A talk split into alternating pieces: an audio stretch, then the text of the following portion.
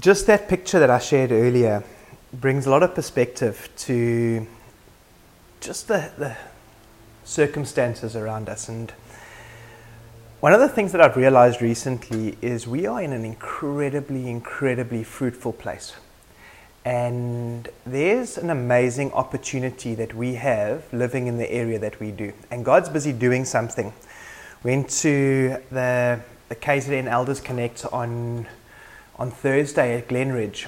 And not only isolated in this area of the Dolphin Coast, but across KZN, God is doing something amazing. And there's been some incredible prophetic words over this province, and, and then even more specifically over this area. Um, words of lighthouses being planted and leading the way through, through treacherous waters so that people know where to, how to navigate. Um, we've seen an incredible, just stirring on the hearts of people to come and plant in this region, and we're a byproduct of that. Um, all of a sudden, there's churches that are, are rising up, and, and that's because there's a fruitfulness and God is busy doing something. But the flip side of that is when we are working in accordance with what God's doing, the enemy wants to hinder and to come against and to thwart the plans of God so that we cannot be effective. And the reality is that if the enemy can get us to a point where we are intimidated by what he's doing, we start to be stifled in our ability to advance the kingdom. And again, the word that John shared with me at the beginning of this year is the kingdom is taken by force. And we know this, but the reality in what that means is when you are trying to take something by force, invariably you're pushing another force back. And if we're going to take ground, we have to push the enemy back and we're going to face opposition. And we've seen there's something happening with opposition across, um, across this region. And as much as there's this supernatural fruitfulness, we've got to be aware that for those prophetic words to come to fruition is a massive hindrance in terms of the plans of the enemy. And because of that, he's going to want to fight against us. So, the title of this message is Advancing in the Face of Opposition. And the reason I'm sharing this today is it's coming off the back of one, the first meeting that we've had this year of just the litmus test for our spiritual effectiveness. Where are we and what are we doing? And are we taking heed of the, the outworking of our lives? Are we looking at the things that are going on in our lives and making sure that we're pressing into the things of God and allowing Him to do what He has to do so that we are effective in our call, effective in the, the instructions, the promises that He's given us, and allowing Him to do a mighty work in us. The Bible gives us two facets of responsibility with working out our call. On the one hand, it says, work out your salvation with fear and trembling. That's our responsibility. On the other hand, it says, he who began the good work brings it to completion. So you've got this, this dual responsibility of us and him working simultaneously so that we can come to a place of fruitfulness. Then we went through our vision and we're saying, Lord, what are the promises that you are speaking over us in this region so that we can be effective? So we're checking our personal walk, but then corporately, what are the things that you've spoken over us, Lord? What are the plans that you have for us? A lady came to Shanae and I in that meeting and she shared a prophetic word about a, a venue for us. And there was a stirring in our hearts where this randomly we're contending for a venue and someone comes up and say, says, meeting in your home is not the is not the, the end result. God's got something planned for what's going to happen in this place. And she started sharing about a picture she had of palm trees, not knowing that we live in Palm Lakes. Um, just little things, and I got quite emotional. I actually started choking up while she was sharing this because what she was saying could not have just been strange coincidence that some lady just wants to come and be nice and, and encourage, but you could see that God had placed something on her heart for us. You say, Yes, Lord, there's promises over what we're doing. There's confirmation of us staying here and being obedient to the call. We keep going. So God's got plans over us. But, but for those plans to come to a place of fruition, we know that we're going to face opposition. And the point of what we're doing is that we are, are trying to advance against this enemy. And, and this morning is if we're going to take heed of where we are, if we're going to walk into the promises, we've got to be aware that we are going to face opposition. And Isaiah 58 says, No weapon formed against you shall prosper. But what it doesn't say is that no weapon will be formed against you. So the, the, the statement is that you will face opposition, but understand when you face opposition, the opposition is not going to prosper. So, going into this, I wanted us to get the perspective of that pale blue dot so that we could see the bigness of God. Not that we can see how little our problems are, but how little our problems are in comparison to our King. I want to share a story, and we're going to go through 2 Chronicles 20. And it's uh, a passage of scripture that Shanae and I worked through a bit this week just in light of going through our time of prayer and fasting, and it's, it's, a passage that she she came across, and we've worked through some of it. Not just felt for us as a church, it's good to take heed of this and to learn something from people who have gone ahead and have fought battles. And how does that apply to us, and what does that mean, so that we too can be effective in fighting our battles? So the context of this is the the, the Israelites are, are facing massive opposition. And news comes to Jehoshaphat and, and he starts to try and figure out how do they overcome the opposition that they're facing. So if we read from, I'm going to go through the whole chapter, so bear with me. Um, I'm going to try and read through fairly quickly, but hopefully this paints a bit of a picture of the context in which this unfolds. So from verse 1 it says, After this, the Moabites and the Ammonites and with them some of the Meunites came against Jehoshaphat for battle. He faced opposition. They came against him. They were there to defeat him.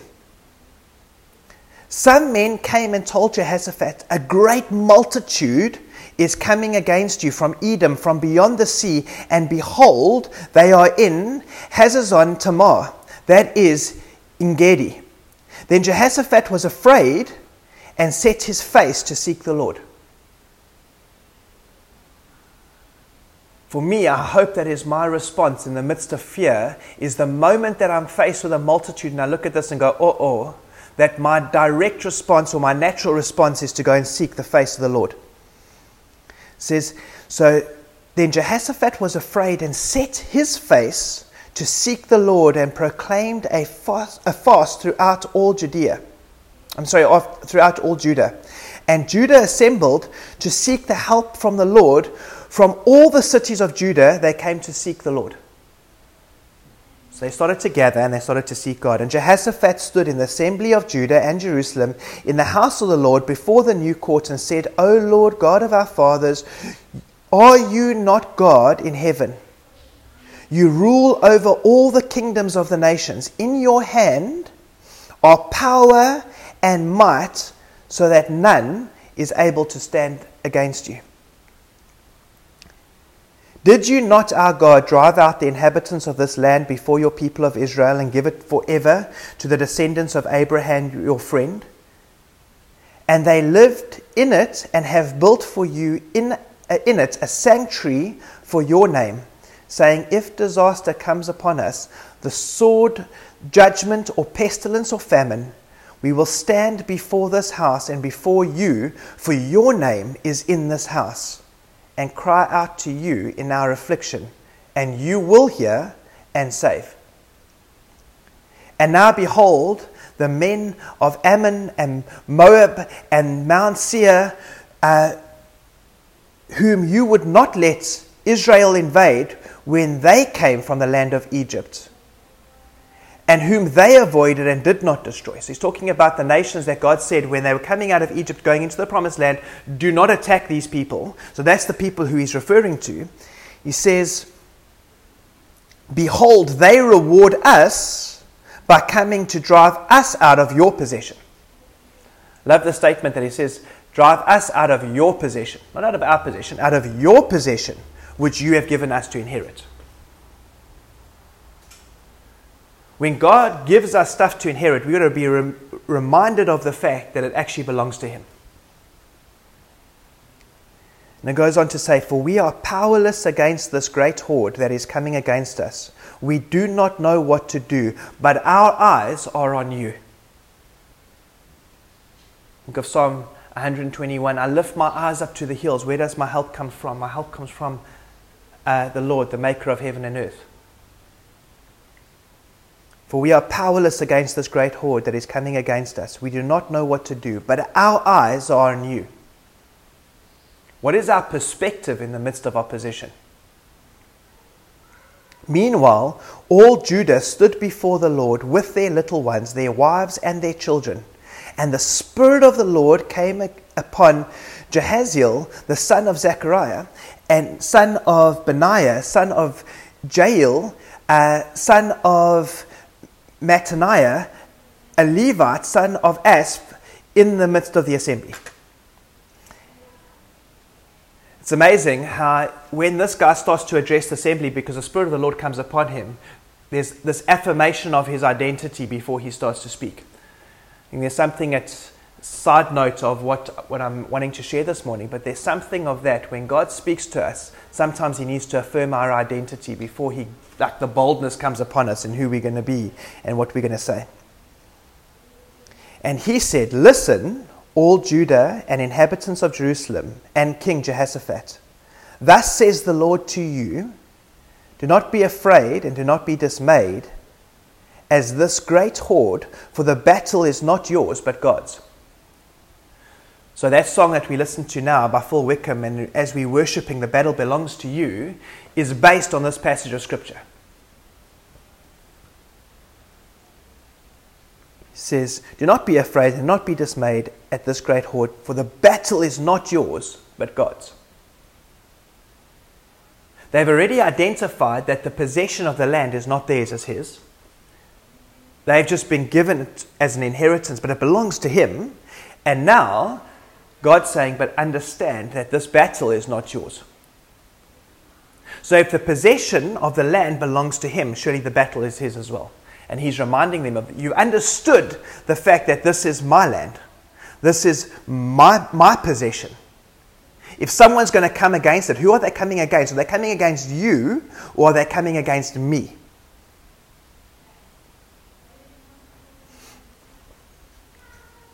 If if something happens and we're renting a place and something happens, invariably they go to the owner of that place and deal with him or deal with them, not with the tenants.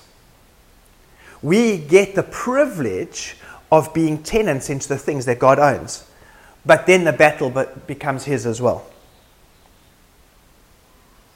Tomorrow, Go down against them. Behold, they will come up by the ascent of Ziz. You will find them at the end of the valley east of the wilderness of Jeruel. You will not need to fight in this battle. Stand firm, hold your possession, and see the salvation of the Lord on your behalf, O Judah and Jerusalem. It's basically saying, rock up, be ready for battle, but understand that all you're going to be doing is standing and witnessing the battle unfold before you says, Stand firm, hold your position, and see the salvation of the Lord on your behalf, O Judah and Jerusalem. Do not be afraid and do not be dismayed. Why? Because if you look at the enemy and if you look at God, the enemy is insignificant in comparison. The enemy fits on the pale blue dot. The pale blue dot is microscopic in comparison to the span in which he's measured the, the heavens. I often say of David, and you've probably heard me say this before, that the fight between David and Goliath was incredibly unfair.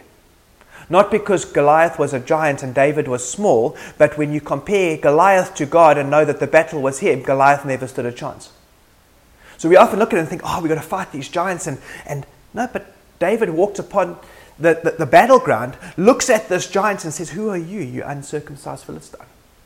You don't say that unless you see the deliverance of God standing behind him and recognize this guy has no chance. I was reminded as we were worshipping of a scene from the original movie, the Beethoven movie. And it's going back to some of our childhoods. But, but in that scene, there's this one moment where the little boy uh, is being chased home by, I think it's like four bullies. And he's quite a small, scrawny guy, and these bullies are chasing him. And, and he gets to a point where his fear has become overwhelming and he realizes actually enough is enough. And he turns and he faces these four guys. And the moment he raises his fists, panic and fear set in on the faces of the four bullies. Absolute panic and absolute fear, and they start to tremble. And he looks down at his, as his fists as he sees them running away from him. He turns around and he walks in the house, and he's got this kind of, I did this. Unbeknown to him, in that moment, Beethoven, his dog, stood behind him and started to bare his teeth at these four young boys and they realized they could not withstand the one who was protecting this dude. So, in absolute fear and panic, the enemy runs away. We see this in the book of Nehemiah, when Nehemiah, they say, he says, The enemy wants me to go and meet them so that they can make me scared. Because if I'm afraid, I won't be able to complete what God's doing. And the byproduct of it is the enemy saw what God had done through Nehemiah because Nehemiah was not distracted by them. And what happened? It says, and the enemy was terrified.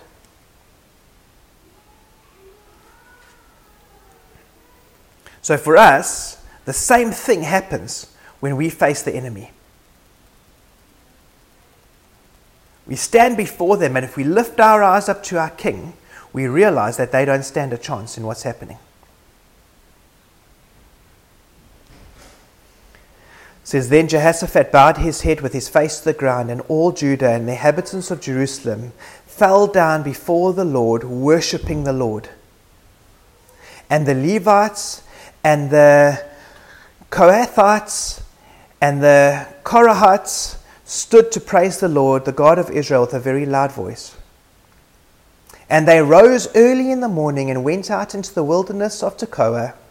And when they went out, Jehoshaphat stood and said, Hear me, Judah and inhabitants of Jerusalem, believe in the Lord your God, and you will be established. Believe his prophets, and you will succeed.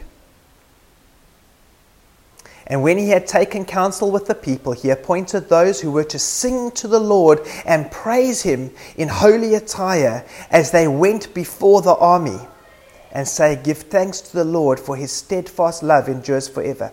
Can you imagine when you're going up against people and they walk out and start praising God? Like, this is their battle strategy, and you probably look at this and think, oh, this is, a, is this a joke? It says, And when they began to sing and praise, the Lord set an ambush against the men of Ammon, Moab, and Mount Seir who had come up against Judah, so that they were uh, routed. For the men of Ammon and Moab rose against the inhabitants of Mount Seir, devoting them to destruction. And when they had made an end of the inhabitants of Seir, they all helped to destroy one another. And it goes on to say, if I'm not mistaken, I think for three days, Jerusalem went and collected the spoils from the battle that they never had to fight. So not only did they win a battle by standing and doing nothing, they got to reap the rewards and the spoils of that battle. And, and you see a distinct shift in the beginning of this chapter and towards the middle of the chapter and, and the end of the chapter as you see the perspective change of the king and his people. And what happens is when the perspective changes, so their attitude toward the war changes. when they allow the fear to disappear because they see the bigness of God, and when they start looking at the bigness of God, they see the little enemy in front of them, which initially started off as great hordes and multitudes that they were powerless against, but now all of a sudden they are prepared to go out, rise early in the morning, and stand against them and sing. Because all of a sudden they've lifted their eyes off the obstacles and they've started looking at God and they think, this enemy doesn't stand a chance. Who is this uncircumcised Philistine? So, my encouragement this morning is we need to align our perspective to God's perspective. And how do we do that? By looking at what they did. The first thing they did was they were seeking God. So we seek Jesus. It says, Then Jehoshaphat was afraid and set his face to seek the Lord and proclaimed a fast throughout all Judah. And Judah assembled to seek help from the Lord, and all the cities of Judah came to seek the Lord. They went in search of him. They knew where their help was going to come from. Second, they acknowledged his majesty. O Lord God of our fathers, are you not God in heaven? You rule over all the kingdoms of the nations. In your hand are power and might, so that none is able to withstand you. They allowed themselves to step back and look upon the smallness of the earth in His hands. Lord, you are big. At the point of acknowledging that God is bigger than the horde of multitudes, something shifts in their hearts. They then began to share testimony. Did you not, our God, drive out the inhabitants of this land before your people, Israel, and give it forever to the descendants of Abraham, your friend? Have you not done this already? Have we not seen this historically where people face battles like this and you came and delivered them? It's amazing when we share testimony, it stirs our faith for the moments to come. So, what happens is we've got to hold on to our testimony so that in a time of trouble, when we go back and start to look at the goodness of God and how He's already come through, we see His faithfulness and then we can hold on to His faithfulness. It's in Hebrews or Romans hold unswervingly to the hope that you profess, for He who promised is faithful. When we look back and we see the testimony of what He's already done, whether in our lives or the lives of those around us, what we do is we start to get stirred up to say, But God is faithful and He's going to do something again. And then they begin to acknowledge His character. Say, Lord, we're in a, in a tough place, but we know that you will hear and save. Not you might hear, that maybe you will hear, that there's a possibility that if you hear, you might decide to come and help. It says, and you will hear and save.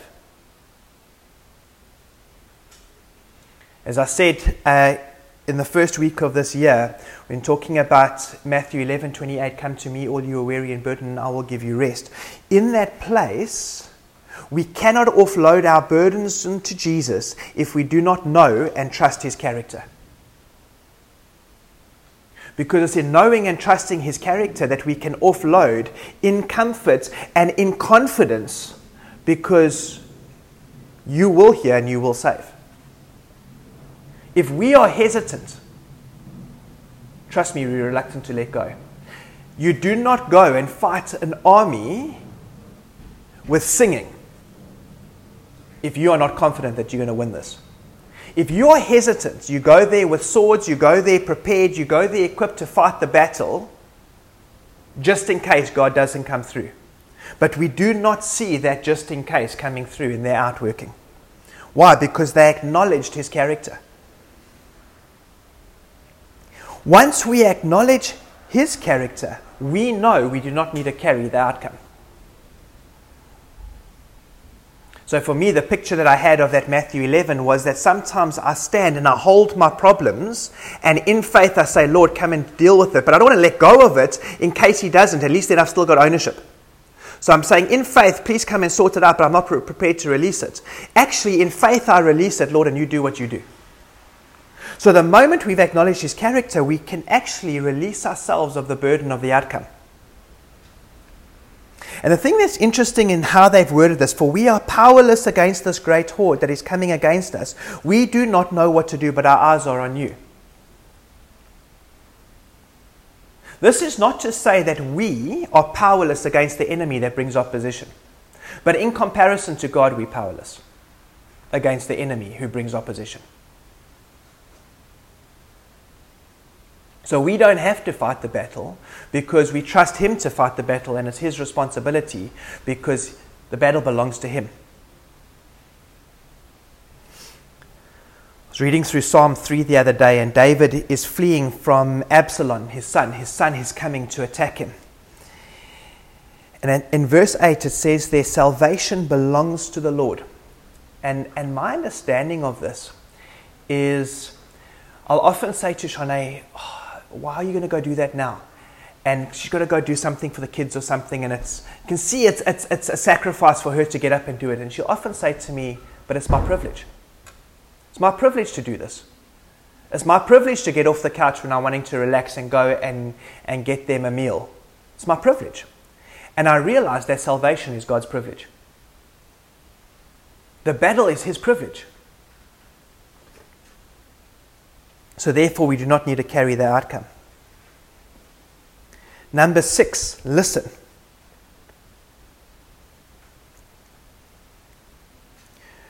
when uh, Jahaziel shares this word of knowledge that comes from the, the anointing of Holy Spirit upon him, in verse 15 it says, And he said, Listen, all Judah and the inhabitants of Jerusalem and King Jehoshaphat. Listen.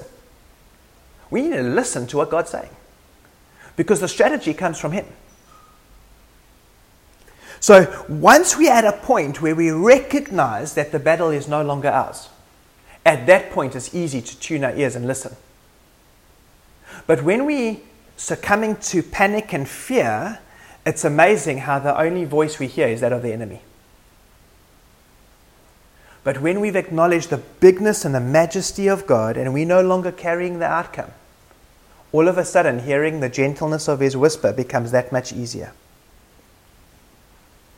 And upon hearing his strategy, what did they do? Number seven, they worshipped. They worshipped him. If all of heaven stands in the presence of God and worships, when he engages with us, how can we not do the same?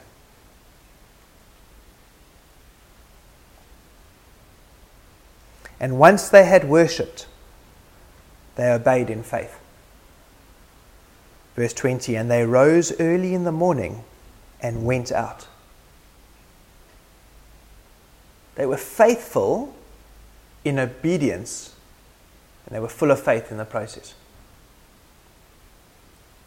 But by the time they got to the point of having to act on what God was saying, their perspective was already aligned to His. Therefore, they knew that they could not lose the battle. We've got to be careful that we don't act before we've aligned our perspective to His um, at this meeting on Thursday. Um, guy by the name of Paul Langton. He's a farmer out in uh, Port Shepstone side, and he leads a, a, church. I think it's called River of Life Church in Port Shepstone. And he shared on the the kind of balance between work and rest. And he made a statement that really, really struck me. He said, If our perspective of work is wrong, we become slaves to something we should have dominion over. So when God, he went back to Genesis, and when God gave the command of work, it was in the, the, the context of actually ruling over. He said, but when our perspective of work is wrong, we become slaves to something we should have dominion over. And, and the difference between being a slave to work and having dominion over work, where it's there to be fruitful and to multiply, is perspective.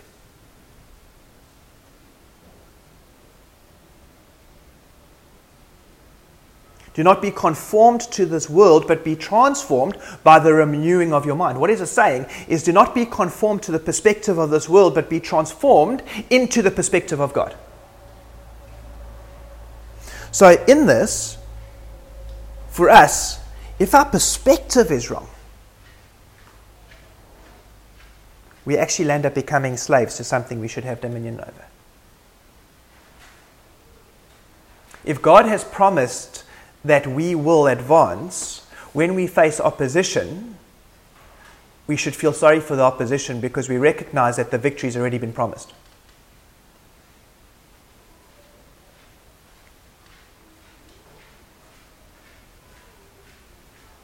So, going back to Psalm 3, remember the context of David. He's now fleeing from his son. Says, O Lord, how many are my foes? Many are rising against me. Many are saying of my soul, There is no salvation for him in God. Often, when we face opposition, the, the, the lack of faith of others starts to manifest. Many are saying of my soul that there is no salvation for him in God. I hear this often about healing. I hear it often about uh, circumstance. It's hopeless. It's gone. It's finished. Cut your losses now and run away. The movie Kingdom of Heaven, um, the, the priest walks throughout the land, constantly condemning everyone, everything's blasphemy, blasphemy, blasphemy, until the, the Islamic army stands outside and surrounds the city, and he starts running through the town screaming, Convert to Islam, repent later, convert to Islam, repent later. In the face of opposition, he crumbled. And many in our lives want to sow that lack of faith into us. And it says Selah, which means pause. Reflect on that. Pause says, But you, O Lord, are a shield about me, my glory, and the lifter of my head. And the word glory there also means reputation. So you, O Lord, are a shield about me, my reputation, and the lifter of my head. I often think, what happens if this fails because my reputation as a Christian comes into question? Saying, but God is our reputation. He carries it says, I cried aloud to the Lord, and he answered me from his holy hill. Remember Psalm 121 I lift my eyes up to the hill. Where does my help come from? Again, pause. Just reflect on that. Often we need to be the ones full of faith when people around us don't have faith on our behalf. Verse 5 is one of my favorite scriptures says there, I lay down and slept. I awoke again, for the Lord sustained me. You got to know in wartime, laying your head down and finding rest is not an easy thing to do. You have to be in a place where you trust in God to lay your head down and find rest. Far too often, I find myself lying awake at night, pondering the problems of, of, of my life, consumed by stress. And here David says, I lay down and slept. It was a decision. It says, and I awoke again, for the Lord sustained me. I will not be afraid of many thousands of people who have set themselves against me all around. Arise, O Lord, save me, O my God. Who does the battle belong to? God. David's acknowledging that. He says, For you strike all my enemies on the cheek, and you break the teeth of the wicked. Salvation belongs to the Lord. Your blessing be on your people. Lord Jesus, I pray, Father, for us that we will have such an incredible heavenly perspective of the things around us. That we will not be people who are overcome by fear, but we will be people who stand in the midst of the enemy and see you standing behind them. Look at the Goliath, look at you, and say, Who is this uncircumcised Philistine that stands before us? I pray that we'll be a people who do not go out prepared for battle with, with weapons in case you don't show up when you say, just stand and watch what I'm about to do. Stand and watch how this unfolds. But Lord, it's impossible, but you're the God of the impossible.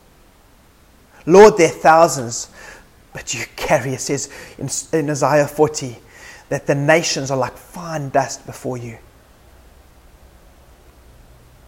Father, I pray that we'll be a people of a heavenly perspective, eternal perspective.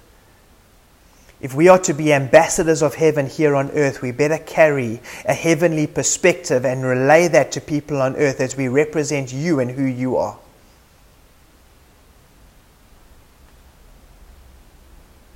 Pray this in Jesus' name. I want to end off with uh, uh, just a thing I saw this morning, and uh, I'm not going to go into the political stance on this, but uh, the lady that won the Australian Open is from Belarus and there's a sanction on, on Russian and, and Belarusian people. I don't know how you, what, what, what, a person from Belarus is called. But so what happens is that their flag and their nationality is omitted from the competition. So this lady who won had a white flag next to her name, and on the trophy, when in, in brackets, it'll always put the nation from which they come. That was left blank. And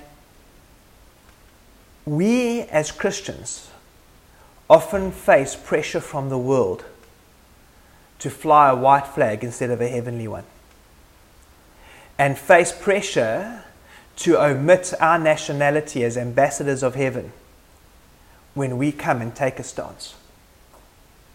Now we know the way in which we present him and which in the way in which he desires that we present him. But my encouragement to us is let us not allow our heavenly citizenship to be omitted from our behavior here on earth. Especially when we're in wartime, which we are.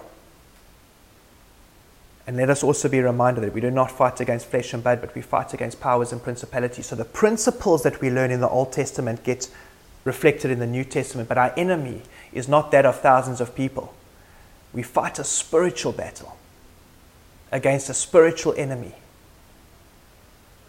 who is powerless in comparison to our God. And we know that the promise is the victory is ours. If you go read the book of Revelation, the book of Revelation tells us that we win. Let us live with that perspective. If that's what we take out of the book of Revelation, let us take out the fact that we are a victorious people and the enemy does not stand a chance, even though he will try and come against us. Okay, guys, be blessed.